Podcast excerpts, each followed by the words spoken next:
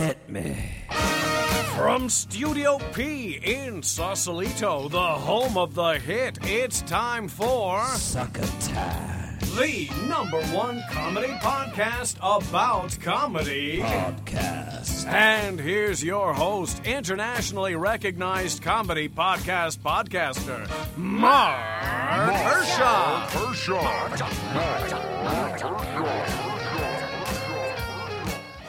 Once again, Bill Haywatt has hit the nail on the head. I am Mark Hershon, and you're listening to Succotash, the comedy podcast podcast, Epi 76.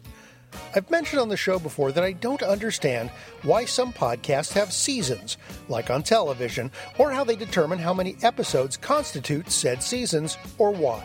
It's all quite arbitrary to me, but I have decided that Succotash is going to start following this obtuse convention, so welcome to the first season of Succotash, already in progress. This is episode 76, which means there are only 23 episodes left before the big season finale. That's right, episode 100 will be this show's season's closer. Maybe we'll make it a big deal, a live show somewhere with lots of guests, lots of podcasters calling in, sending in messages. Now, I know it's a ways off, of course. At the rate I drop episodes, we're looking at next summer sometime. A great time for a season finale. Or maybe it'll be just me, huddled in my car in the pre dawn light, trying not to wake the neighbors as I talk to you, our loyal listener.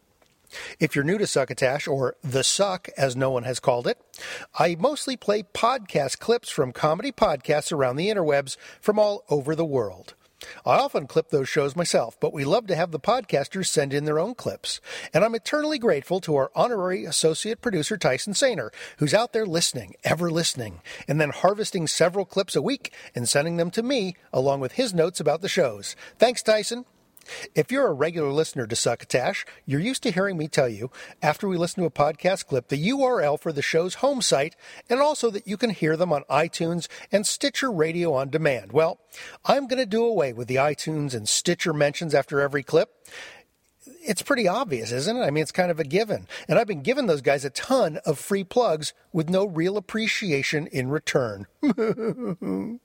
And I do mention them. I will at the top and bottom of every show to remind you. But everyone's podcasts are pretty much available in those places anyway, so why hammer it home all the time? I get sick of hearing myself say it.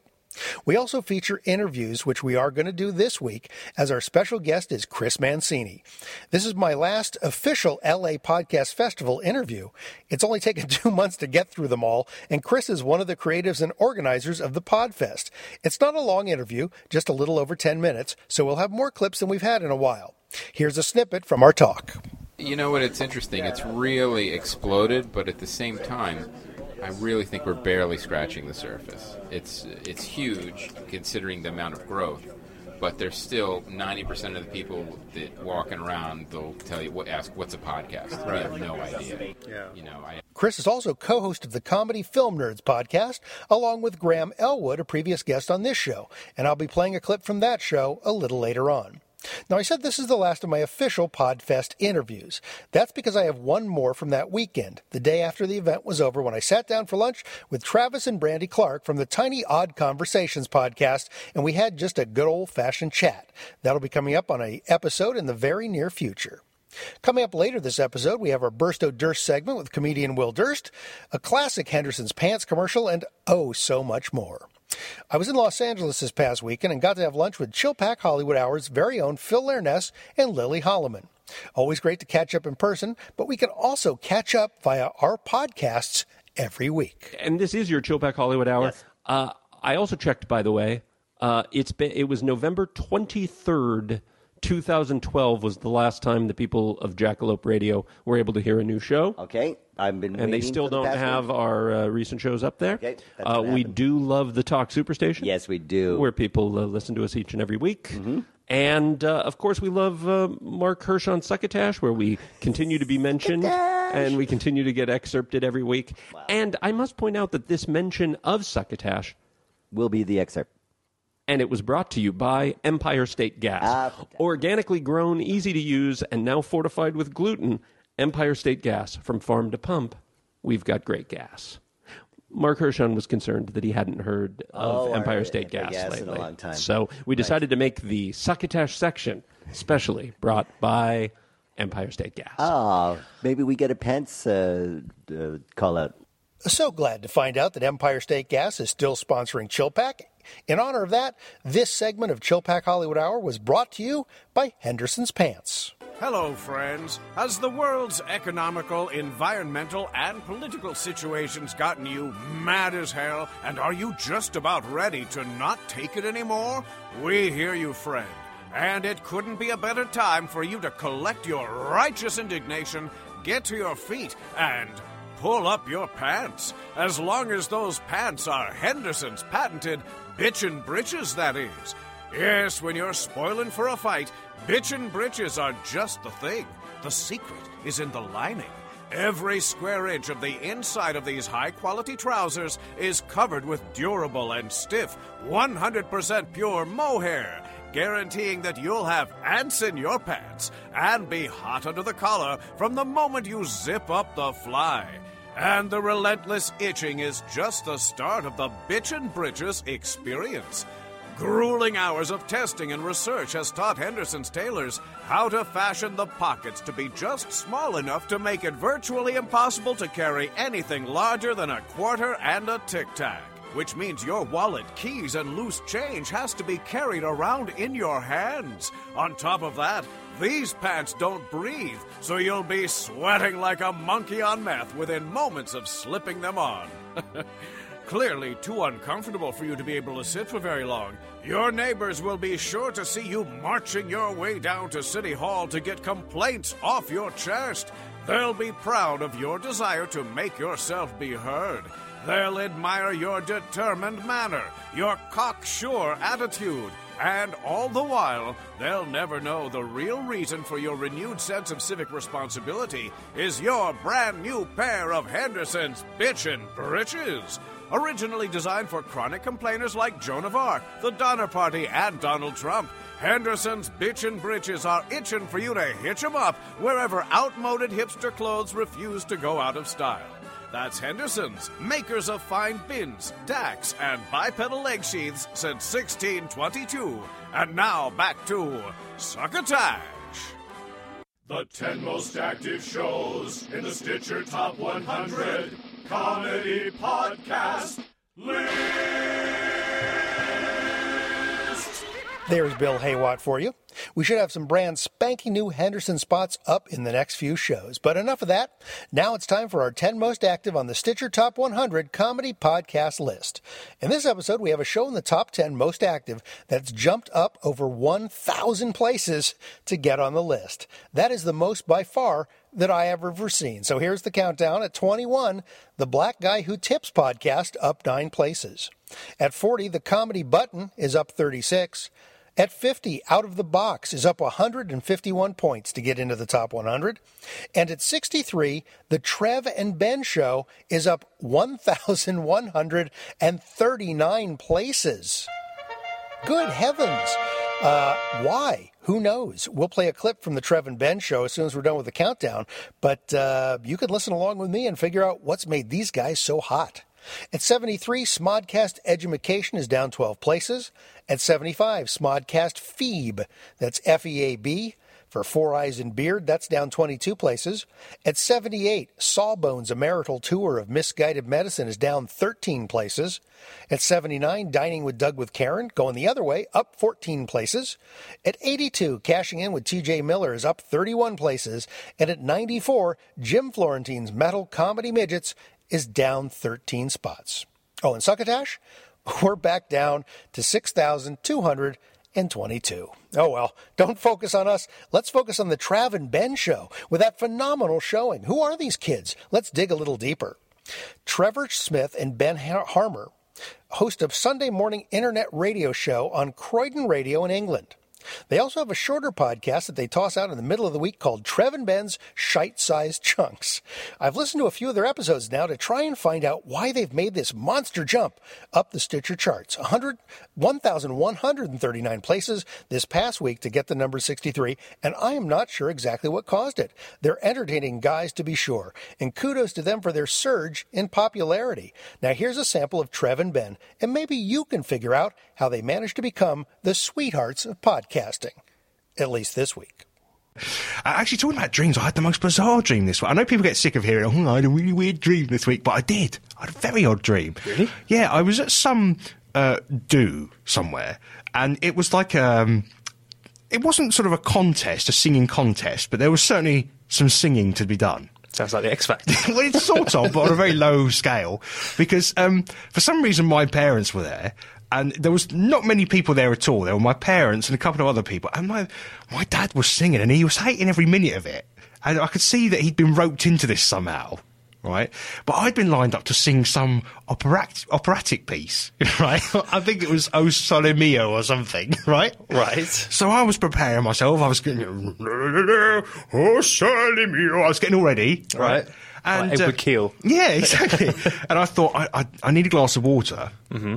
And so I popped off to get a glass of water. And when I came back, somebody was doing it, and I was fuming. Well, I was absolutely fuming because they weren't doing it properly. They were just doing it to a karaoke track. I had, I think I must have had an orchestra planned or something. I mean, I, I could see anything there, and I went nuts. And I, I, I, I lost my temper. and I was going, "This is dreadful." I didn't use the word dreadful. I was swearing, and, and I, I, I had to be marched out by security. this is a very strange dream. I know.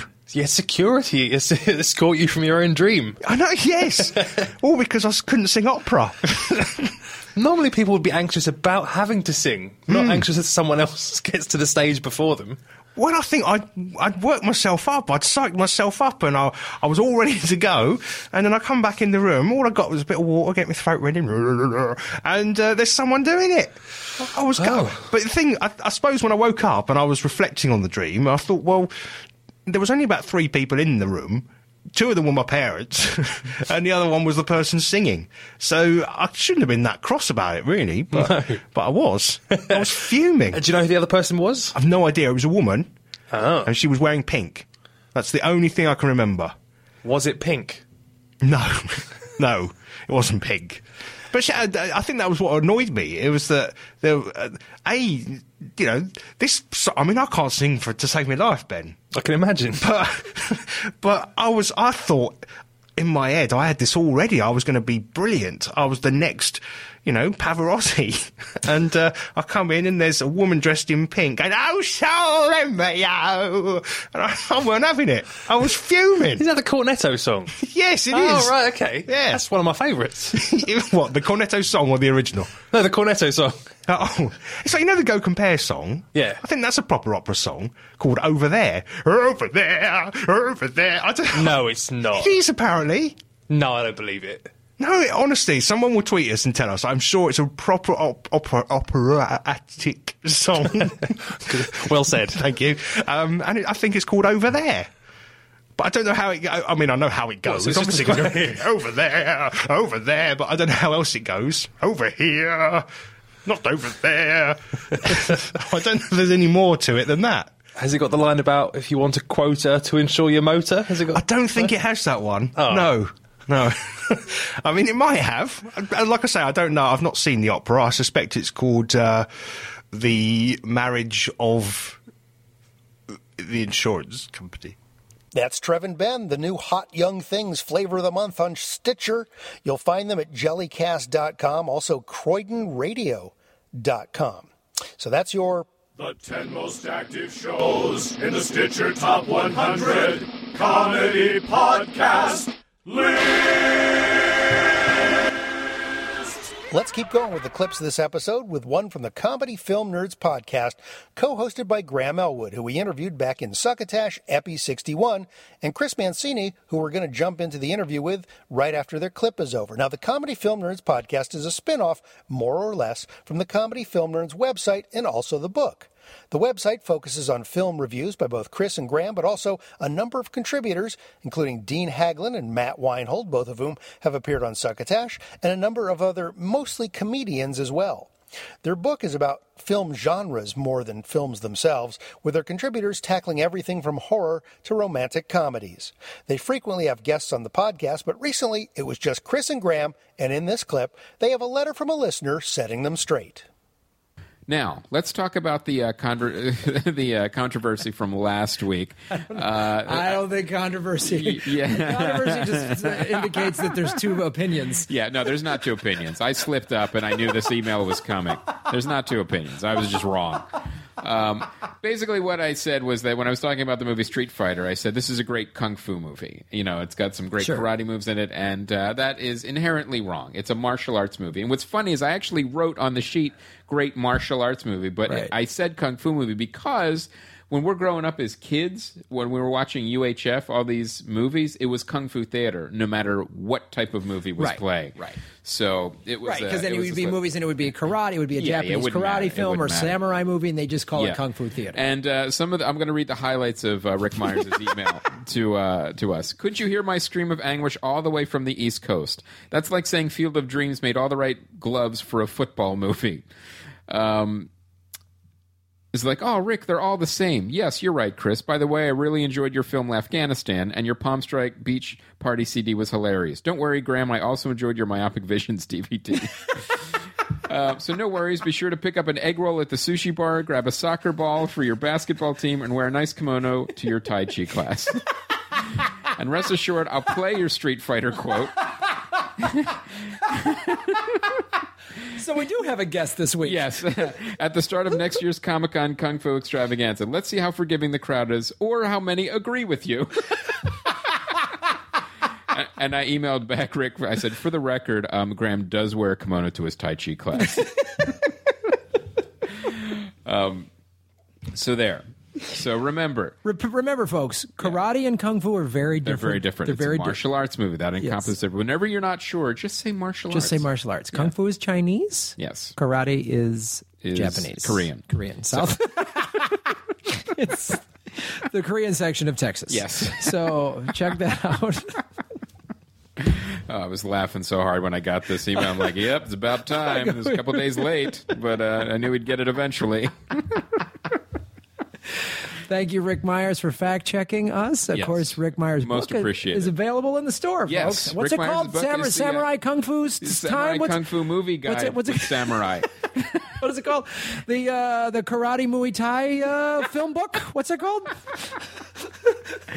so, Kung Fu movie book, and we have a Kung Fu gift pack where you can actually get um, um, a death grip. Death Grip, where he it. does kung fu. Yes. Eric Jacobus does kung fu. Mm-hmm. This is Rob Mayer from the Rob and Joe Show, and you're listening to Succotash, which makes you awesome and smart and good looking. And I don't really mean what I'm saying. You're probably just bored and have given up on life, but enjoy the show nonetheless. All right, Chris Mancini. One Great, of the- great to. Sorry, I jumped the gun. I was going. No. Great to be here. Oh, it's great to have you. oh, It's great to be here. This, since this is your event, it's great for me to be here. You're already here. Yeah, I am. Uh, Chris but I is- get to sit down. Chris is one of the uh, co-creators and co-hosts of the Los Angeles Podcast Festival, now in its second year. Yes, second year. And uh, Feels like five, but it's the second year. how so far? Uh, we're about halfway through this year's fest.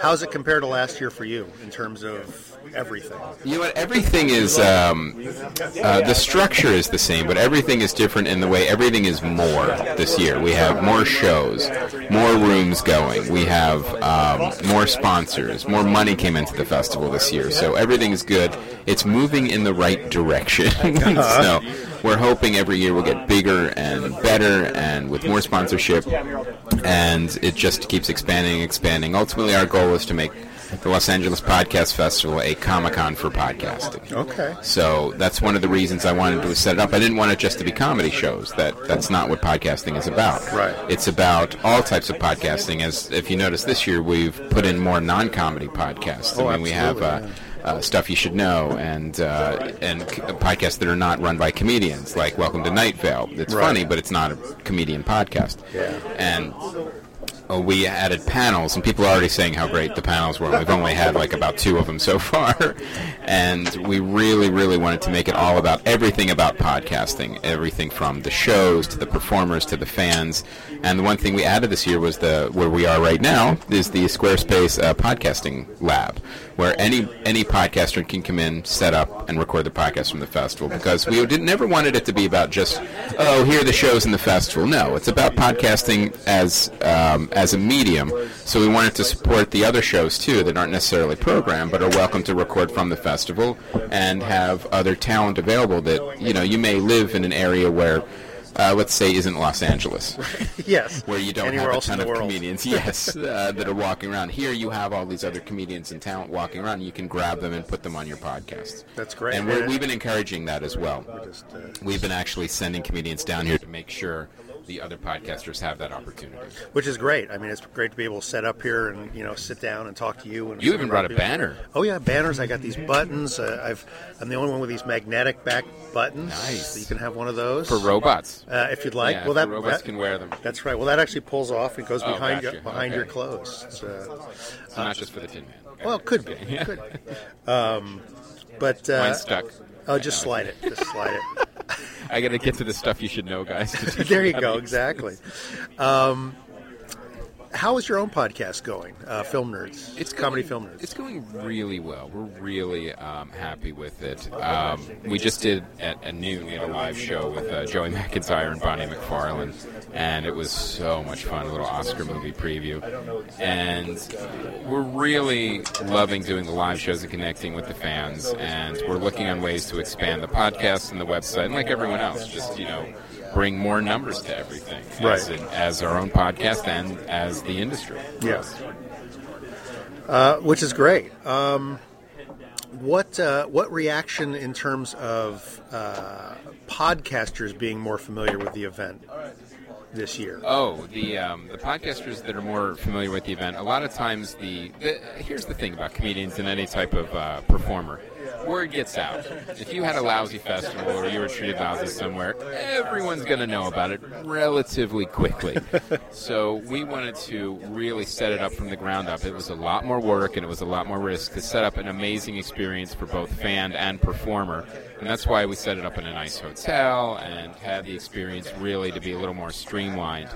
So In the- fact, you've you've even upgraded the hotel. I mean, last, yeah. last year it was a Sheraton. now now it's a Meridian, Yeah, yes. good job. Yeah, two weeks before the festival, where everything, well, the stuff was already printed. Um, but the, the podcasters themselves have told us what a great time they had last year and wanted to come back this year, and it, it's it's been a really great positive feedback from everybody, from fans and podcasters, because we're we're comedians and podcasters ourselves, and there's a lot of us. We're all friends, and we'll hear about it if something didn't go right or something was wrong. They'll, they'll let us know. Yeah. No one's going to try to spare our feelings. Yes. Believe me, they're, they're going to let us know. Now, the podcasts you guys are featuring here is, are they largely um, uh, native to this area in terms of where they originate from? Most of them are. However, this is the first year we have, uh, I think, almost four New York podcasts, which is great. Actually, uh, not even. It's uh, four New York and one from Australia. So Okay. we're expanding it that way. I mean, we have uh, Welcome to Night Vale, My Wife Hates Me, Stuff You Should Know, and uh, Tofop. And in fact, there's another one that I'm actually blanking on right now. But we have we have definitely. The, the thing is, we don't really have a travel budget, so we have to work out ways that we can get some of the podcasts here. Oh, and Keith and the Girl, of course. Right, right. Um, so we're hoping in the uh, upcoming years that we'll have a larger budget specifically for travel. We can grab a podcast anywhere in the world Mhm. to bring them out here. Um, what about the size of the venue in the future? I mean, the hotel seems fine this year. Yes. Uh, do you think it's how soon do you think it's going to get too big to be in this? I'm hoping within the next year or two, Okay. because that'll show a, a rather large growth. So, um, the, we'll know probably by the end of today. Today's probably going to be our hugest, busiest day. Saturday always is, and um, at the end of today, we'll kind of make that assessment whether we can stay here another year or we're going to need to look for another venue. How's your sensitivity and sensibility about podcasting in general grown in the last couple of years since you started doing this podcast in terms of awareness of what's out there, how many things are out there? It's you know what it's interesting. It's really exploded, but at the same time, I really think we're barely scratching the surface. It's it's huge considering the amount of growth, but there's still 90% of the people that walking around they'll tell you what ask what's a podcast. I have no idea. Yeah. You know, I have television and I have a radio in my car. I don't know what, what you're talking about.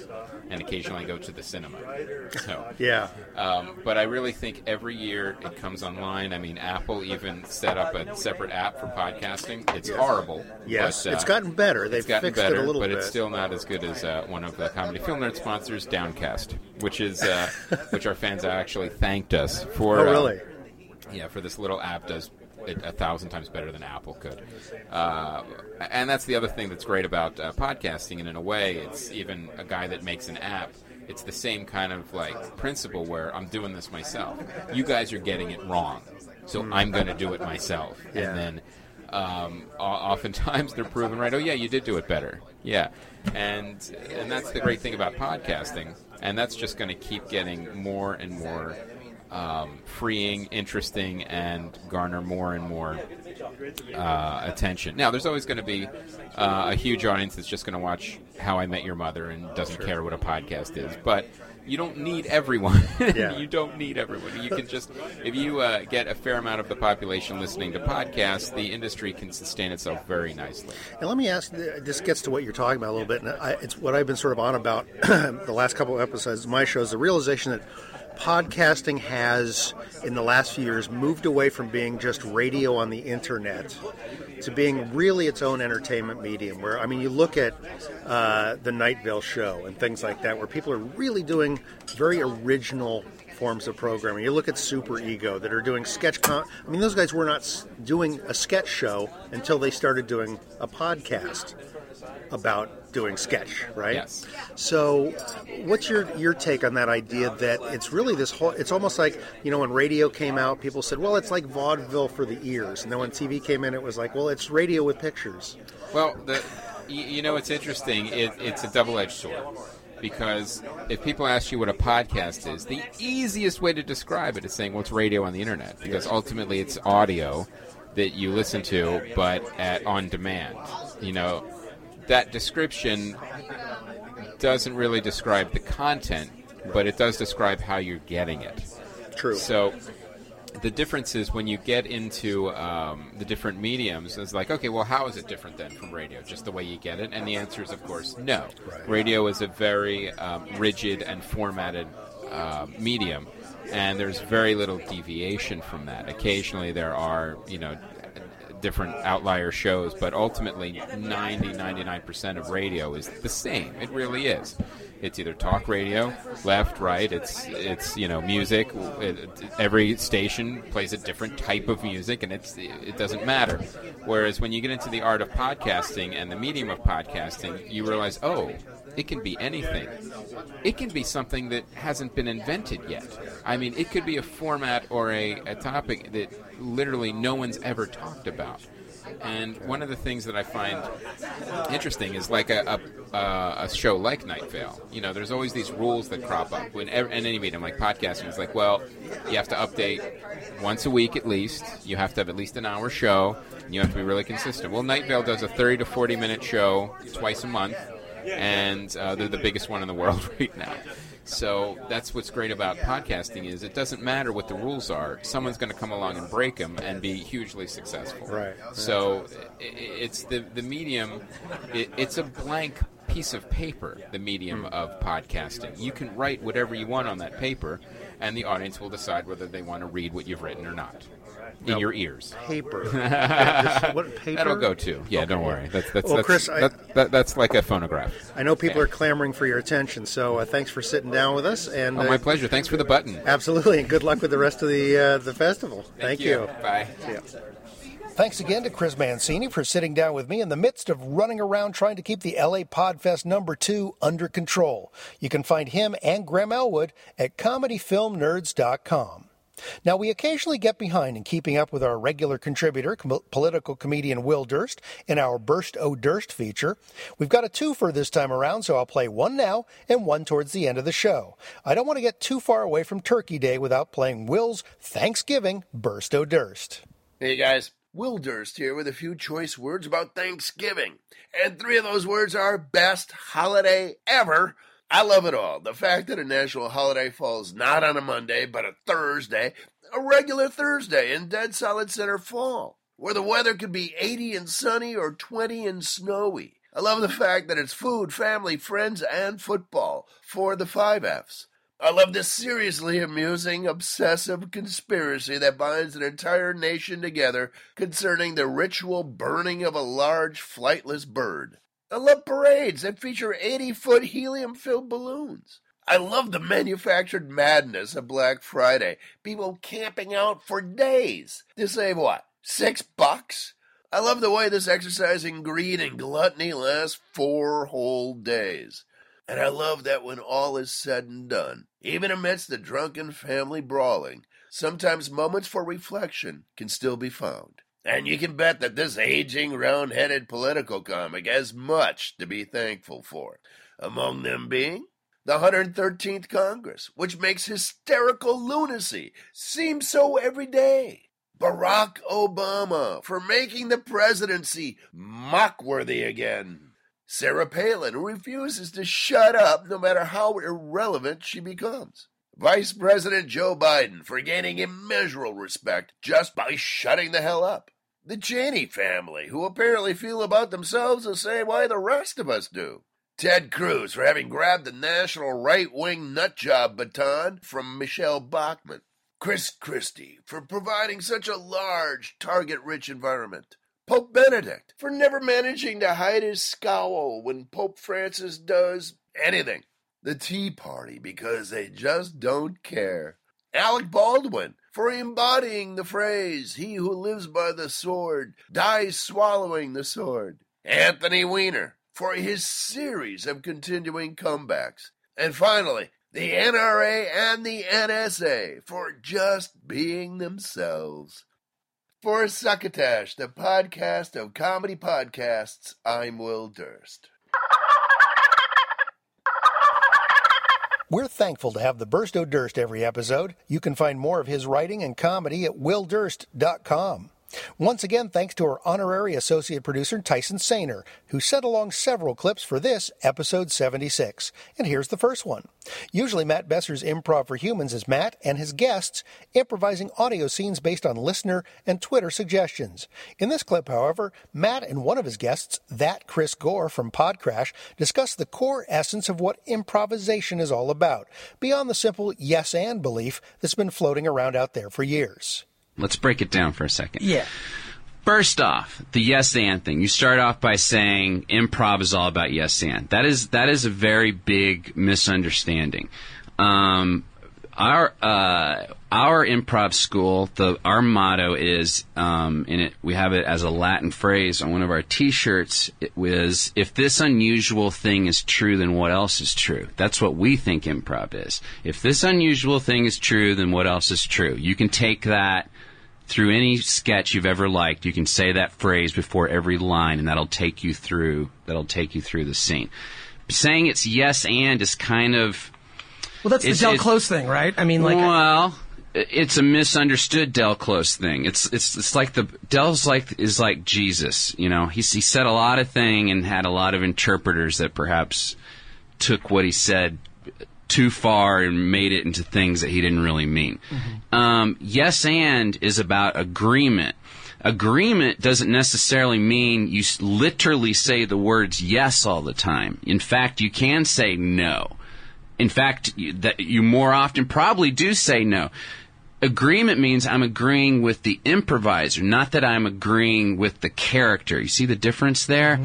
So, agreement is I'm going to go along, I'm agreeing to your premise. So I'm going to go with your premise. If your premise is I can't believe you're pregnant and I the reaction you want isn't me to start laughing because if I'm the date, because that kind of ruins the bit in a way. So the agreement is to act shocked and say, eh, for the woman to go, no, I didn't say I was pregnant. That would be more the agreement because I agree to play along with you. So people, w- beginning levels in shitty improv schools will teach that agreement is you say yes and all the way, and what happens is you have scenes that are very silly, and it's like children improvising, not like adults improvising. It's just like everything's okay. And to me, when I see that kind of improv, I think it's crap too. It looks like, like I said, like children improvising, just like they say something wacky and I got no problem with it. Like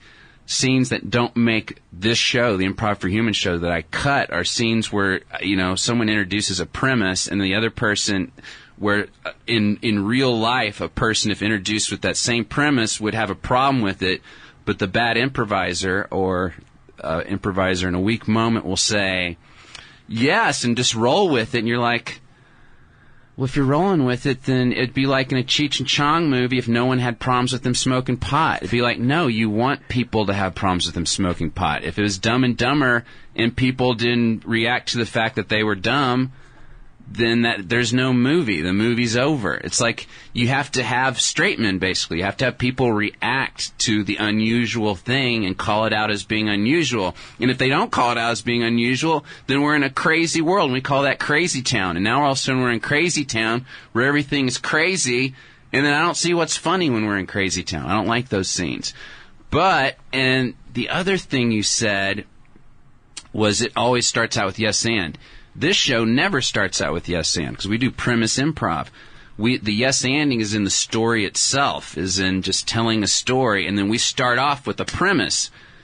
I'm getting way too inside baseball here. No, I- I but, lo- but yeah, there's something good. called organic improv, and they're both great, and they're both done in our theater. There's premise improv and there's organic improv. Premise improv starts out with an opening, and from the opening you pull a premise. You hear something funny in the opening, and you take that funny thing and you start a scene with it. So right away you just throw out a, a, a funny premise, and and people roll with it. The yes anding part, where you're literally doing the yes and, is when you do organic. You start with just a word, no opening, just a word, nothing basically. Apple. I just start in an apple orchard and I'm pulling apples. There's nothing funny about that. The next guy comes in and goes, "Hey, we gotta." He yes ands that by going by picking an apple and going, "Hey, we got to get these apples in before the big storm comes." Nothing funny there. They're both yes anding until they organically fall into something that is funny, and then they stop yes anding and they start doing if this unusual thing is true, then what else is true? So that's that's what improv is. What I heard you say, I like to go again. I think you said I like to go against expectations or or change the game in the middle.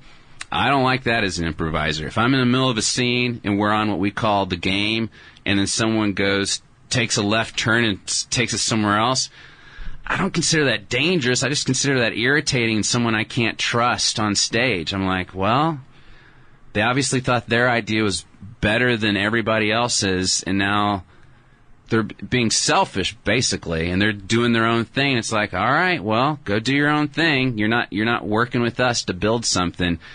I don't think that's being a pussy. I almost think that that's just, and I don't think he's being whatever the opposite of being a pussy is, being brave. I don't think that's brave. That's just being a steamroller, being selfish. Usually you're going to hear improv scenes from Improv for Humans, but you'll hear also, like you did just then, the nuts and bolts of improvisation. Check them out at their home site at earwolf.com. Week before last, I reviewed Eddie Pepitone's new podcast, Pep Talks, part of the All Things Comedy Network for Splitsiders This Week in Comedy podcasts. Eddie's just getting started after years as one of the four hosts for the Long Shot podcast. Now it's just Eddie, his head, and usually an interview guest. This clip is from his second episode where he chats with Canadian comedian Glenn Wool. But what I have here is from more of a one man audio sketch that Eddie did before the interview began. Margaret, get me my pills, will you? Al, I think it's about time that you took a good, hard look at yourself and stopped taking pills and felt your own pain. Look, Margaret, I am not going to feel my own pain, okay? You knew when you married me that I was not interested in feeling my own pain. But Al, we've evolved, you know, we've evolved so much. I think, you know, I mean, I know I'm not feeling my pain because of all the bubble baths I take. Look, Margaret, I, I I can't feel my own pain, not in the world we live in. I mean, it's a world where pussycats, there's all these strays on the streets, all these doggies, there's all these strays. People are shooting each other in the United States of America, in airports, and they're, they're shooting each other all over the place. And it's the holiday season, Margaret, and you know it's going to be a bloodbath of just solo gunmen, people who have lost touch with reality. Al, why do you always go into this solo gunman thing when I tell you to take your medication? Now, your medication has been prescribed to you because you're bipolar, slightly schizophrenic, you have tendencies toward depression, you have bad blood sugar, and you don't know where you put your jigsaw puzzle 25 years ago. If you mention that jigsaw puzzle, Margaret, that was a jigsaw puzzle of the Eiffel Tower. I got a little disoriented because there was a solo gunman going nuts in some part of the country and I was and I lost the jigsaw puzzle. Al, all I'm saying, Margaret, do you realize that me and you are possibly one person? Al, you know, this is what I'm talking about and why you should take your medication. When you start to point out that this is nothing but a schizophrenic episode, then don't you think medication is in order? Margaret, you know that you were a part of me that I buried long ago. Al, I swear to God, if you buried me, I am going to call the police. What, Margaret, what are you talking about? We're here in our house. How could you be buried? Al, if I am just a part of you, then I am not making dinner. What? Margaret, what do you mean you're not making dinner? You're saying that I am just a part of your schizophrenic personality and that I don't have a life of my own. Why should I cook and slave for you? Margaret, if you're just a part of my personality, then you're not cooking and slaving for me. Do you understand that? You're you're not a three-dimensional person. Oh, really? Is that right? All of a sudden, I'm not a three-dimensional person, Margaret. You know I love you. Look, even if you are just a part of a schizophrenic episode, there is no way that I don't love you to death. Now, let's go see Cirque du Soleil. Let's go see the one where they're all underwater. Al, I do not want. You see, there's a theme here. Buried is underground, Cirque du Soleil underwater. Yes, I don't think I am part. And stop watching the NFL Red Zone when I'm trying to talk to you, Margaret. I'm a guy, I love football, and it's my only distraction when this empire, this American empire, is crumbling. It's bread and circuses out there, Margaret. Men are just getting into football and UFC and all that violence. There's, there's no health care. The Obama website doesn't work. Now, Al, don't you get into that Obama website. You know that that has nothing to do with the corporate inverted totalitarianism that's going on right now. Margaret, why are you speaking up about the inverted totalitarianism that's going on in this country? Because you always fill my head with the fact that corporations run everything. And when I'm trying to cook for you, you are just a part of my schizophrenia, Margaret. Oh, you admit it. You admit that I'm just part of your schizophrenia. Well, here, here are your lamb chops. Now go to hell, Al.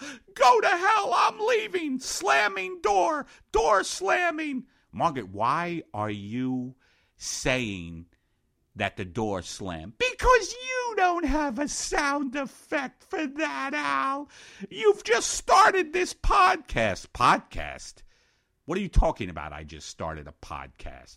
You and that Pepitone kid, that's who you are. You're part of Pepitone. Pepitone? What are you? I'm part of Pepitone. Let me go to the mirror, walking toward mirror. Chump, chump, chump, chump, chump, chump, chump. What do you mean chump, chump, chump, chump, chump? That's supposed to be footsteps. It sounds like you're eating something. Look, Margaret, are we going to get hung up? on, on, on sound effects. I'm walking toward the mirror, okay? I'm just telling the audience. Oh my God, we are part of a podcast. Catch more of the bitter Buddha, Eddie Pepitone, over at allthingscomedy.com. We haven't checked in with podcaster and longtime listener and supporter Ed Wallach over at Don't Quit Your Daycast in a while. He recently hit his Epi 50 after being off for a bit due to health reasons. Glad you're back, Ed, and still doing your Ass Hat of the Week award. And of course, this week's beloved Ass Hat of the Week. Who who who who made it? Who made the cut? Well, it's going to be, of course, George Zimmerman is in the news again because his current girlfriend slash barfly slash victim called 911. Um, you know, and what's funny is all the issues with George Zimmerman bear out his actual courtroom claims that he's not a racist. I mean, he has more morals than that, it appears. He, he just beats the occasional woman now and then. I mean, they tend to get lippy, especially the ones he meets in the bars. Thankfully, though, you know, uh, George's dating pool is from Central Florida. The ladies there really know how to take a punch while they're on the phone with 911. Considering how often he pulls out his guns and beats his women, though, I'm uh, shocked Zimmerman isn't leading the National Tea Party yet. He seems like a GOP natural, just add a dash of coke. I think us men can all actually learn some lessons from George Zimmerman, though. Uh, when a girlfriend says get out, just go peacefully. On your way out, smash your coffee table and point a shotgun in her face. Just don't make a scene. Kind of makes you wonder what other uh, dating tips tips we could all glean from George Zimmerman, really, you know? How about uh, choose your woman like you choose your ammo while you're drinking heavily? Uh, never let your girlfriend know the combination to your gun locks. Of course, uh, Southern women are often going to have their own gun locks, so keep that in mind. Um, oh, this is a great one. This one I would actually advise George Zimmerman to do. Remove the numbers 9, 1, and 1 from all your home and cell phones. Make sure you get both of the ones, George. I think this has got to be Zimmerman's number one dating tip, though. Uh, it would have to be to use Craigslist. Uh, for example, seeking mature woman, mid 20s, who can, creatively explain bruises and subconjunctival hemorrhages. The other thing that really got me today, there was even more. There was an update to the George Zimmerman news. Uh, now that he's out of jail, he's saying he was set up uh, because his girlfriend uh, faked a pregnancy in order to keep him, to trap him, to keep him with her. Now, this is a guy whose ex wife has been chasing him and hasn't been able to serve him with divorce papers because he was hiding at his girlfriend's house. So, but apparently, George is such a keeper that his uh, girlfriend, is, and he can't afford a lawyer. He, he's got a public defender, but his girl wanted to keep him. She wanted to trap him with a fake pregnancy. Okay, whatever. Just George Zimmerman, piss off. Go off into the ether. Shut the fuck up. Go the way of Reginald Denny, uh, whoever that guy was. Go the way of uh, the guy who got beat up on the overpass, uh, who just died. Who got kept getting busted for cocaine. Just go away. Go away. Go away. Go away. Little pissy ant. Do yourself a favor and listen to our buddy Ed Wallach over at his home site, don'tquityourdaycast.com, and also from all of the usual podcast downloaderies as well. It's Tweet Sack time. We've been running behind, which means poor Tweety has been trapped in that tweet sack for longer than usual. Sorry about that, Tweety. Let's see if we've even got anything in there worth reading. Ah, yes. As I was putting together the last part of this episode, I got an email from our friend Chet Haas. By day, he's a programmer at Google, but by night, he enjoys creating novelty songs, a few of which we've featured on the show before. He sent me a link to a holiday themed poem that he recited over on YouTube called Black Friday. I've set that to some appropriate music, and here it is Black Friday by Chet Haas. I got some great deals on Black Friday, but it wasn't easy, I have to say. I had to beat people out of the way, but the stuff I got was just groovy. I got gadgets and games and DVDs. Walmart had this great sale on massive TVs. I got one so huge I could hardly squeeze it into my SUV. My wife took a hit early on at the mall. But that trooper cried out as she started to fall, Don't worry about me. Go on, buy it all. And then she was lost in the mob. My toddler was next on the injury list as she fell due to somebody's angry fist. They were swinging at me, but I ducked and they missed. And she went down and started to sob. So I bent down to help her. Hey, I'm her dad. Luckily, the head wound was not that bad. And the bleeding had slowed to just a small tad, so I strapped her back in her stroller. That's when things started to go wrong. I lost those two minutes. The sale items were gone. Each second delayed is a second too long in this high stakes sales coaster roller. My teen was the next to go down for the count. She was fighting for mittens with half off discount and winning by one eyewitness account until she was shoved off the shelf. The stories conflict at this point of the tale. Did she actually bite someone at that sale? That's what the cops thought as they took her to jail. Luckily, I got the mittens myself. The rest of the day was a smooth operation. There was only just one minor altercation as some old lady made a wild accusation as I pushed her out of my way. Then I drove the stuff home and packed it all in. The boxes and bags come right up to my chin. All in all, it felt like a pretty big win. Now I can't wait for Cyber Monday. Thank you, Chet.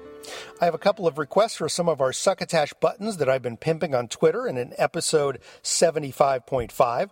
All you need to do to get one is to send me a request to button at succotashshow.com along with your snail mail address and the name of our show's announcer to prove that you're at least halfway listening to the show. His name, by the way, is Bill Haywatt. So send in that request, and I'll send you a button as long as the supply of these handsome 3 inch buttons with a super cool magnetic clasp lasts. We'll uh, even cover the postage. How about that? I'm sending some off this week to Jeffrey Welchman in Baltimore and Harry White in New York.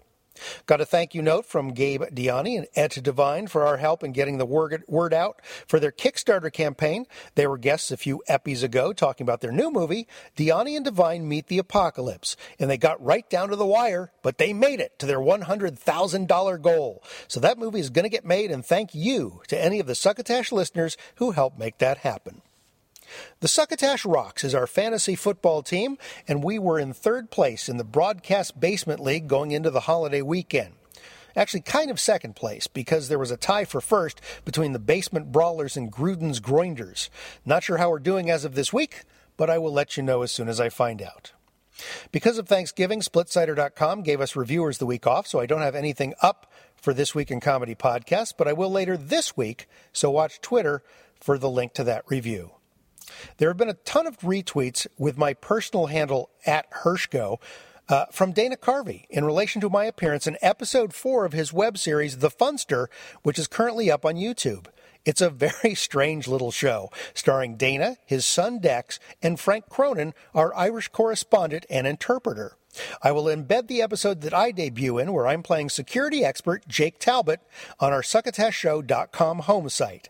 Thank you to all of those who've kindly noted my appearance on that episode, and I will be, I think, appearing in the next upcoming episode, or maybe it's the one after that, but I will keep you informed at all times. Again, that's The Funster up on YouTube. Speaking of web series, I've been in communication with Mike Pellick, the publicist for Fools for Hire, a Canadian comedy series. They'd like to have some of their cast on Succotash for an interview, so we'll get that set up for the very near future. Their season two just kicked off, and the whole thing is a send up of the Hunger Games. Episode one is pretty funny and very bizarre, so that should be a fun chat again. Check out Fools for Hire up on the web. Also, thanks to everyone else who tweeted, retweeted, favorited, followed, or somehow mentioned us on Twitter in the past couple of weeks. Here's just a few of the folks by their Twitter handles Inverse Delirium, Chris Lanuti, The Wrong Foot, Jellyvision Live, Rev T23, Monica Hamburg, Obama 26 Obama, Barker Podcasts, Cuddla Army, Matt Ward Comedy, OST Podcast, Holly Amber, Three Pill Morning, KFC Taco Bell, Eat KS, WFO Dix, Illusionoid, Comedy Bang Bang, The Cthulhu Cult, The Soundry, Boganwood, Good Podcasts, Storyworthy, Real Stu, Stu Gillickson. Is that right? Gil, Gil, Gilkison. Real Stu Gilkison. Ed Wallach, Justin McLaughlin, Tim Trueheart, Mike Sains, sfj.com, and BBK Wyatt. Finally, we haven't done this for a while, but here's the roll call of everyone kind enough for over the last couple weeks to get up to the succotashshow.com home site, click that donate button, and throw us a few doubloons. Hi, this is Dana Carvey, and you're listening to Succotash, the comedy podcast podcast. Our friend Tyson Sainer clipped out part of a recent Doug Loves Movies episode. I do love DLM and listen to it quite often, but somehow I missed this moment when Doug Benson had Bert Kreischer, Lauren Lapkus, and Clare Kramer on. And partway through the Leonard Maltin game, Doug put his spin on an idea that Bert had, and then Bert just cannot stop laughing. Now, here's my pitch. You make Ocean Eleven just like The Wiz, all black. Only black actors. Kevin Hart. But you get you get to replace Bernie Mac and Don Cheadle with white guys, or Yes, keep it yes, all yes, black? yeah, yeah, yeah. You get to, that's my fucking dude. We can make millions. It's the Tyler Perry makeover. It's we're fucking doing it. Ice Cube, Kevin Hart. Who else do you put in it? Mike Epps. How fucking good is this movie? Dave Chappelle. Oh shit! I just sold a fucking movie. You know where you are right now. Yeah. This isn't a place to sell a movie. It's a whole white crowd that look like Facebook. They're like, I don't get it. That'd Why be so many black amazing. people? That'd be amazing if somebody listening thought that was a great idea. Stole it. Jumped on board. Tyler Perry's like, I love Doug Love movies. Why not? Who would you want to? You you would probably be Bernie Mac, and I'd be Don Cheadle. I, have no, I don't know why I made those, those choices. I'd be Don Cheadle. You no, I'd be Bernie Mac. You'd be Don Cheadle. All right. I think that's what I said. Bert's on the board, you guys. He's got one point. Scary. point. He's on his way. Congrats. Scary. It was intimidating. Lauren, you know, a big strategy in this game is just make other people name it. Okay. And also listen to what the other people are saying because they always give away whether or not they think they're going to get I'm focusing. Yeah. Oh, you were really trying to talk her into lower names, so that's why she made I'm you name it. obsessed with how good Ocean's Eleven with just black. How fucking great that could be. Okay. It could be pretty sweet. I'm telling you. Okay, keep going. But how how would that many black guys get into a casino? they'd, they'd, they'd be suspicious from the first scene. Who are all these black guys on the other ends of the casino winking at each other?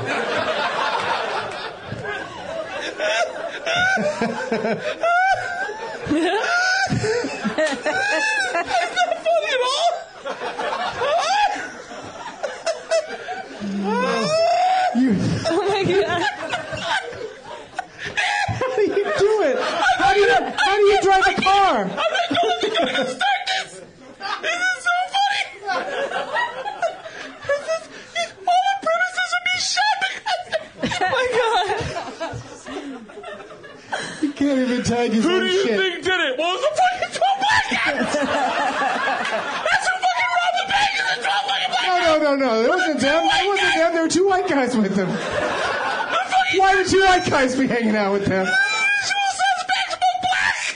It's like, no, you're guilty. You're going to jail. I don't even care. You guys are so saying you go to fucking jail.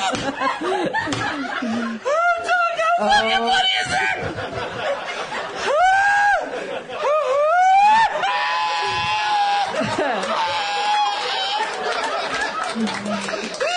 Oh my god. It's having a total meltdown about Keyser Söze. Did anyone just understand what I said? Oh my god. I did. Yeah, I got it. I got it. We, we got it. Suspects. Yeah, yeah, we heard you. So we heard fucking you. funny, Doug. Oh, oh my god. Should I charge money for this episode? Oh my god. I'm I gonna think fucking you're gonna have up. to. That was the funniest fucking. Oh shit. I'm sweating profusely. You could do probably for uh, 30 minutes on uh, different movies where the, if the cast were all black. The Runaway Bride. oh my God. I'm gonna get a beer. Yeah, that's a good idea. Lock the curtain. Lock it down. Oh my god. All right, Lauren, you get to go first. Okay. We don't need we don't need him for this. Okay. He'll be right back. He just went to. fucking greatest. Oh my god, that's a fucking bit, man. That is so fucking funny. Oh, that is so fucking funny. It's too bad everyone's uh, heard it already. Well, you can't put it on your next album now. Oh fuck! Unless you come up with 20 more. I It could be your "You Might Be a Redneck If." yeah, calm down. That's one of calm my down. favorite- You're, that's you're, one of my favorite You're sitting on a pile of gold. Oh, it's one of my favorite. I love when a laugh happens like that. all night long, I'm gonna hear you saying, "It's the two black guys winking at each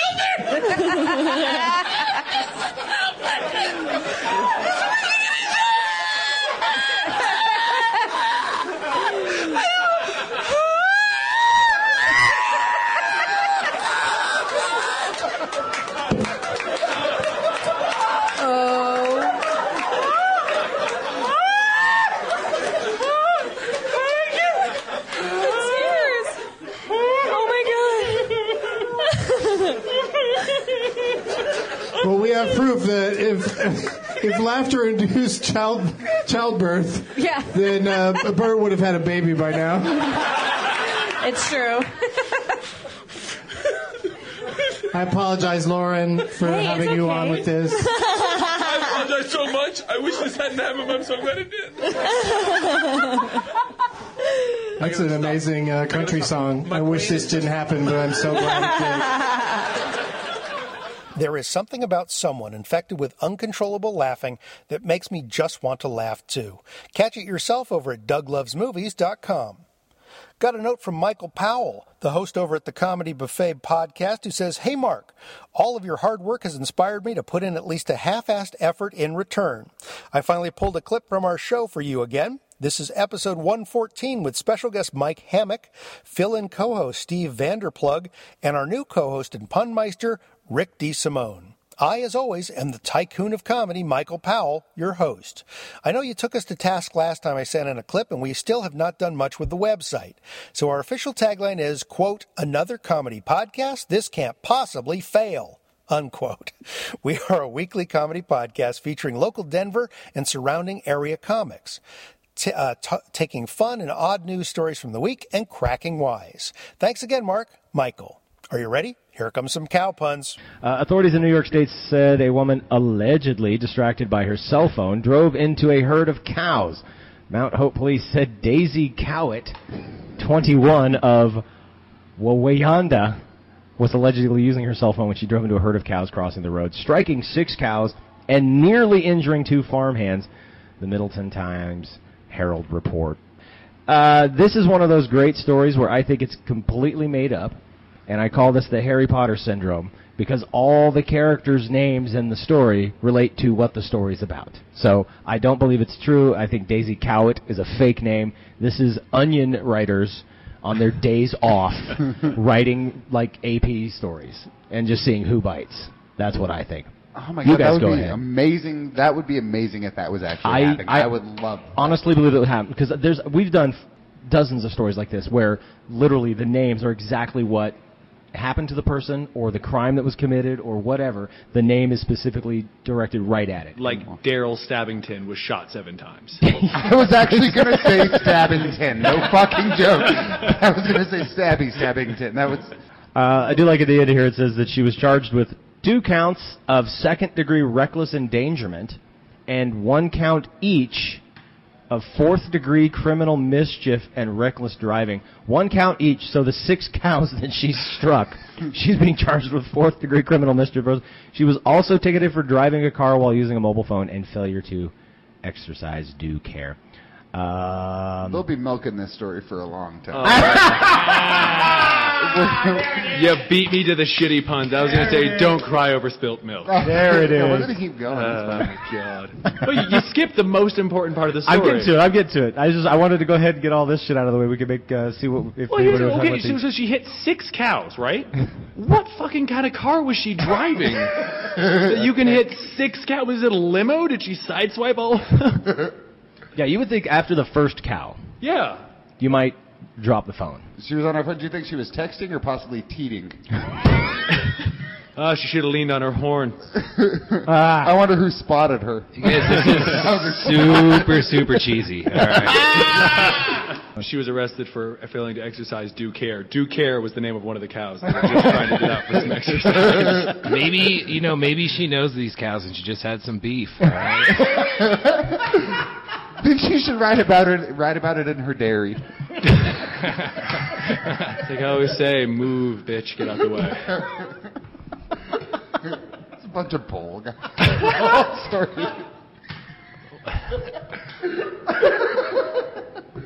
Oh my god.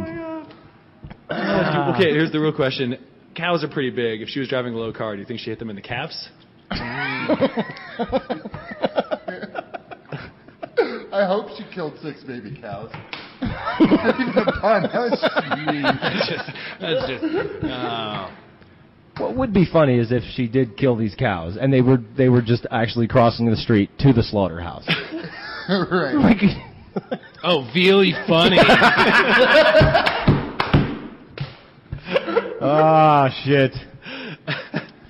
Well, they, they obviously weren't on their way to the slaughterhouse because the uh, police said three of the cows had to undergo emergency surgery. All of the animals survived. That is utterly ridiculous. Uh, there we go. Ah! Clearly, Ah. she broke every T-bone in their body. This was a definite mistake on her part. You think that well's going to be dry, and it just never is.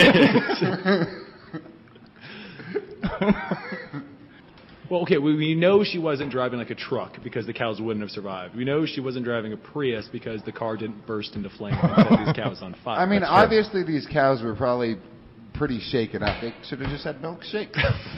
okay, I'm done, guys. We go. I, you know, I disagree with you. This this rings the cowbell of truth for me. I think this is probably. A We're reaching story. deep into yeah, the fucking bag now. Oh my god. Uh, Well, I mean, uh, I wish them all the bestie of luck. and we're done. We're We got the headphones, kids. We're going home. Thanks, Michael, and everyone over at the Comedy Buffet. You can find more of their brand of fun at thecomedybuffet.com. I find comedian Todd Glass not only funny, but an engaging podcast host. Our honorary associate producer, Tyson Sainer, found a great clip of Todd with guest Whitmer Thomas from Power Violence, which Tyson refers to as an anti improv. Let's see how well it works.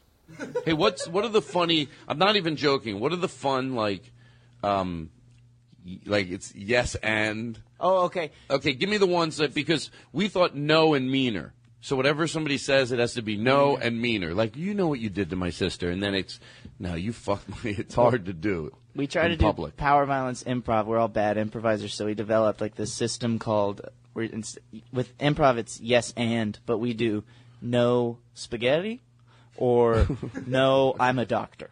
Um, so like, You let's have do it. to. Wait, Okay, what do you want to okay. do one right now? Oh yeah. So uh, just come on. Oh, okay, I get it. I- Come on let- stage no like spaghetti. you're doing improv, and Okay. I'll res- I'll do the no spaghetti part. Okay. Oh, I wanted to do it. well, hold on. Let me show you what we do, and then you okay, can do it okay. your way, because we can let it evolve into something. This fog's pretty. am I- Just make up a line, right? Yeah, but talk to me about it. Okay. You think this fog's going to clear up before morning? Um, I don't see any fog. I'm a waiter. What would you like for dinner tonight? Mm, uh, oh. Maybe you would like some spaghetti. Mm, no spaghetti. Wait, I'm confused. I'm confused. I thought you. I thought I had to make the conversation go a different No, way. no, Wait, what You did I say But I already did. Oh, you did. I did. You said there's fog, and I go, I don't see any fog because we're not outside. I'm a waiter. Do you want spaghetti? I thought you had to say no spaghetti right No, no, away. You don't have to say the exact words "no spaghetti." It's just like you don't have to say no Oh. spaghetti, but you can just do like oh, no's the way you take it. you you you deny whatever they're saying happened. Right, that's and the either no make part. yourself into a waiter, and then they. Let me say, try it. Say it Okay, to me. All right, I'll do something one to you. Um, man, the band sucks tonight, huh, bro? No, I like them. I like this. You know, what? I wish. I'm not usually like this. I did this with you. We were hanging We were out. hold on. forever. Okay, hold on. Say, okay, here, tell me. Let me go slow. If I would have said, Uh, no, I like the band. Hey, are you in the mood for spaghetti? No. No? Oh, Jesus That's Christ. still a scene. Like it has to not make any sense. So if you were to go, if I was gonna go, the band's pretty good tonight, huh, bro? You would have to go. There's no band playing tonight. I'm not your brother. Uh, I'm a waiter. Do you want anything? What would you like off of the menu? Which is just deny. It's just making the other person feel bad for whatever they come up with, and it's like the idea is like you're a dickhead improviser who only wants to do your idea for a scene. you know what I mean? So it's just about turning it onto whatever you want to do instead of their original idea. Listen, I, I want to. We're going to hear more about this, but I have to take a break. So uh, let's take a break, and uh, we have a new sponsor. So here we go. Smoke, smoke, smoke that cigarette. Puff, puff, puff, and if you smoke yourself to death, tell St. Peter at the Golden Gate that you hate to make him wait. You know, it's it's uh, to smoke anywhere now. It's so hard, and uh, you know, it's almost embarrassing to admit you like to smoke a cigarette. And I'll tell you what, when it comes to just, I don't smoke every day, but when I want to smoke, I smoke a Marlboro. I just love it. I just love them. They're great cigarettes, and uh, started from the beginning again. Watch this. They're just great cigarettes. Smoke, smoke, smoke that cigarette. What if this was really an ad? How bad would it be if we were a morning show and our job was to read this copy and act like we all smoke? We'll take a break. We'll be right back. You know what? When it comes to smoking, and you were talking about this before Oh, we went on the air. them. I mean, my favorite cigarettes are, are bar none. They're definitely Marlboro cigarettes. Uh, I love the taste. I love they're refreshing. They keep me young. You know, you're so full of shit. You, you have to take. You know, you know. Um, uh, he's right. Keep starting it like from the beginning again. I love after we say something, it comes in. And you know, we were talking about it. The the. Oh, I'm sorry. We were talking about. Uh, it's just relaxing to go outside, and we all, the three of us, we're all Marlboro. You could say, I guess we're Marlboro men. Yeah. And uh, you said something funny before the show about the what you love about Marlboro. You know, what, you know what I love about Marlboro is whether it's before, after, or even during a nice morning jog, I can just pull out one and just really go to town. The thing about Marlboro is they motivate you to jog. You know, that's what we were talking about uh, yesterday. Uh, I, I, I don't know how I would get to the gym if I wasn't able to have a cigarette. It's something I look forward to afterwards. I like to work out. I take care of myself, and uh, afterwards I like to have a cigarette. My kid likes Marlboro. Smoke that cigarette. puff, puff, puff, and if you smoke yourself to death, tell St. Because Peter uh, you know why that made me laugh at? Because obviously, if you had a kid, he'd be pretty young, and it's so gross. You can be hysterically entertained by Todd Glass over at his home site at nerdist.com. Here's the second outing for Will Durst this episode, this time going off on his attempts to predict an uncertain future. Hey guys, Will Durst here, scratching my head, trying to figure out what the heck is going on. Apparently, the flag signaling the start of the 2016 presidential race has dropped. That's right, 36 months before the election. The most recent media consumed fever dreams boiled down to Chris Christie versus Hillary Clinton, although two weeks ago Ted Cruz was the presumptive GOP nominee. But a lack of consistency hasn't kept talking heads from jabbering, money being raised, polls conducted. Seriously, can't we wait until the midterms are over? The Winter Olympics? Thanksgiving? Predicting the nominees right now is like betting on what the weather will be like in Wisconsin in April. Ten years from now. A week in politics is a lifetime. A month is two eternities. And three years is like an afternoon at your great aunt's while Uncle Harry, with the mole on his nose that four inch hairs grow out of, shows slides of a recent trip to the Azores. This is not jumping the gun. This is jumping the application of the lane chalk. Think of all the stuff that could happen between now and 2016. By 2016, Joe Biden might have single handedly pulled six Navy SEALs out of a burning helicopter. By 2016, the oceans could rise so high that California is totally taken out of the electoral equation. By 2016, the Tea Party might be holding its annual convention in the banquet room of a Casper, Wyoming Applebee's. By 2016, the primaries may come down to whoever looks best in a full body containment suit. By 2016, Mitt Romney could very well have had a new user friendly operating system installed. By 2016, Elizabeth Warren could resign the Senate and move to China to organize Apple workers. By 2016, Chris Christie might have left politics for his one true love, the field of competitive eating. Hello, Joey Chestnut. By 2016, Hillary Clinton could be on trial for domestic abuse. By 2016, Democrats might be holding their annual convention in the banquet room of a Cambridge, Massachusetts Olive Garden. And by 2016, Jeb Bush might change his last name to something less polarizing, like Hitler. For Succotash, the podcast of comedy podcasts, I'm Will Durst. Hitler. You can find more writings and comedy from our resident ambassador to the middle at willdurst.com or catch him tweeting on Twitter at Will Durst. That's going to do it for long awaited Epi 76. Thanks once again to uh, Bill Haywatt, our booth announcer, to Joe Polino, our engineer producer, and to our honorary associate producer, Tyson Sainer. Hopefully, I'll get number 77 cranked out quickly for you. We already have some clips in the pipeline for that one, so it shouldn't take long. In the meantime, don't forget to rate and review us up on iTunes. Thumbs up us on Stitcher. Like our Facebook page. Like us on SoundCloud. Basically, do whatever you can to help us out for free in as many places as you can, or save all that virtual running around and kick us a few bucks by either using the donate button on succotashshow.com, buying some merch at succotashshow.com, or doing your holiday shopping on Amazon by using our portal at succotashshow.com. Enough begging. Until next time, please remember to pass the damn succotash.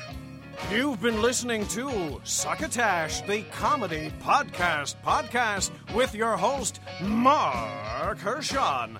Brought to you by Henderson's Pats. And imagine your company's name right here. Find us on the web at succotashshow.com, on iTunes, or on Stitcher Smart Radio. You can also like us on Facebook, follow us on Twitter at Succotash Show, email us at marc at succotashshow.com, or call into the Succotash hotline at our toll call number 818-921-7212. That number again is 818-921-7212. Succotash is produced and engineered by Joe Paulino through the auspices of Studio P Sausalito, the home of the hit. Our musical director is Scott Carby. Our booth assistant is Kenny Durges. Until next time, I'm your loyal booth announcer, Bill Haywatt, reminding you to please pass the succotash. Goodbye. Hello, I'm Angela Makrovitz on behalf of the Culinary Institute of Charleston for PostandCourier.com. I've always thought it's amazing to be able to get fresh produce at its peak in the summer season, create an amazing dish, and recreate it at holiday time for either a side dish or an entree, and also have an unexpected surprise for even breakfast if you wanted to. Today we're going to create succotash using the traditional lima bean and corn, but with a couple different twists. First of all, I have put in a saucepan some lima beans and butter beans with some kosher salt.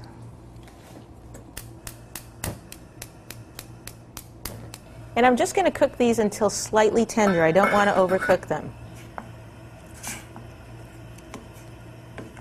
Those look great. Now I'm going to strain these. the next thing I'm going to do is take about two to three tablespoons of butter. And what I want to happen on the uh, in the skillet is for it to get foamy, almost to the point where it's brown butter, but stop it. I have about a tablespoon of garlic, and I'm Italian, so that probably means two tablespoons of garlic. The next thing I'm going to do is take fresh corn, and often when you take the husk back, it has quite a bit of silk in it, so I'm just going to take a towel and wipe that off so it cleans it. Makes it easier for me. I'm going to cut it off the cob. And I'm going to add it to my foaming butter.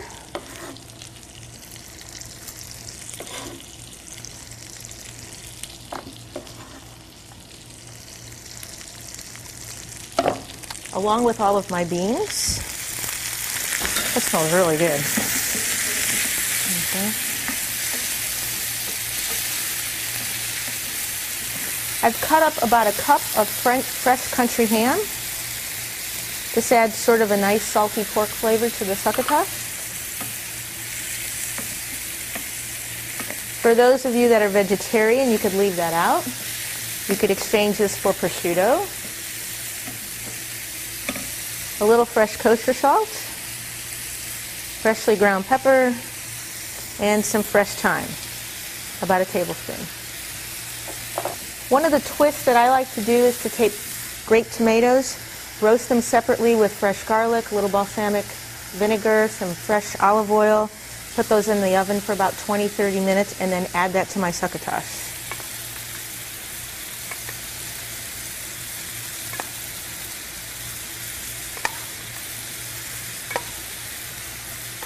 We're then going to add about three quarters of heavy cream.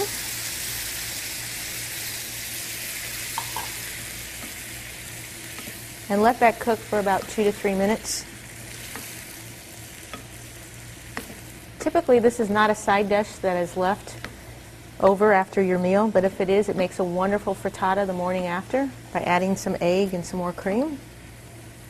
As you can see, a very simple dish, easy to make, versatile, can be used as a side dish, an entree, and again, you can even recreate it in a different way for breakfast. On behalf of the Culinary Institute of Charleston for PostandCourier.com, I'd like to thank you for sharing our kitchen with us today. We hope to see you soon.